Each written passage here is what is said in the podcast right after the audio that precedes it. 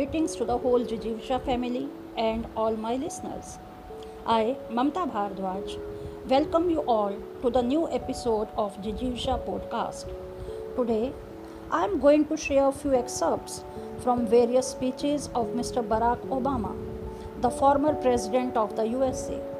Mr. Obama says, Listen to the truth within you, even if people think it seemed inconvenient. But people pay attention to what you do, they'll be drawn towards you. Only if you listen to the truth within, you will be able to be a part of the solution.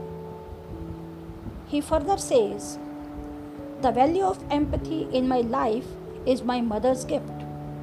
She didn't like any form of cruelty, abuse of power, or any thoughtlessness, be it racial discrimination, suppressing vulnerable children in school premises, or paying workers less than they should be paid for their hard work. If she ever smelled such behavior in me, she would look into my eyes and ask, Think and see. How would you feel if this happened to you? Apart from this learning from my mother, the first feeling of empathy I felt was in my relationship with my maternal grandfather. I often stayed with my maternal grandparents during my high school days as my mother had to be out for work. My maternal grandfather suffered the most in my teenage rebellion in the father's absence. However, maintaining a relationship with him was not easy either. He was kind hearted, but he used to get angry very quickly. By the time I was 16, the situation had become such that there were constant arguments between me and Nana. I was quick to speak and had 100% confidence in my thoughts. So, I would often win at the end of those arguments, and Nana would be left fuming with anger.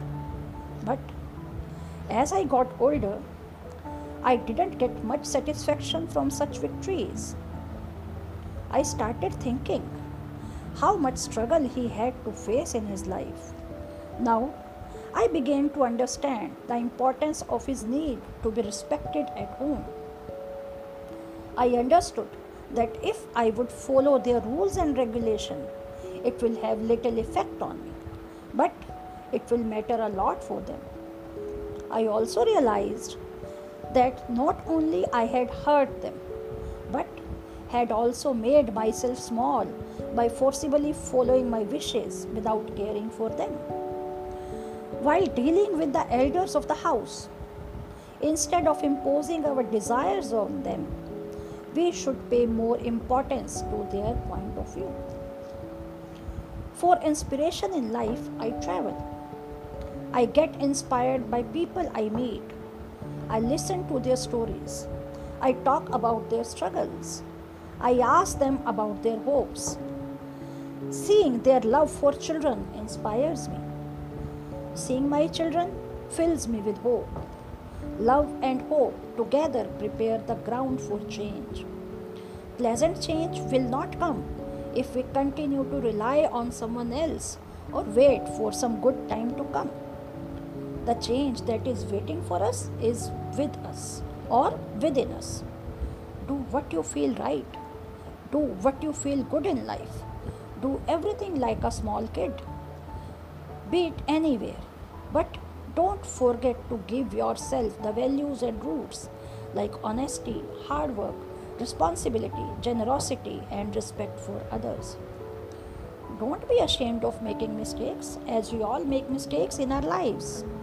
But during that time, listen to your inner truth, even if it seems bitter, even if people find it uncomfortable.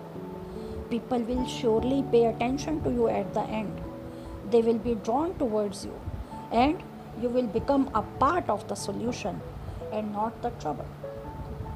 Thanks a lot for being with me. Have a blissful day ahead. Thank you.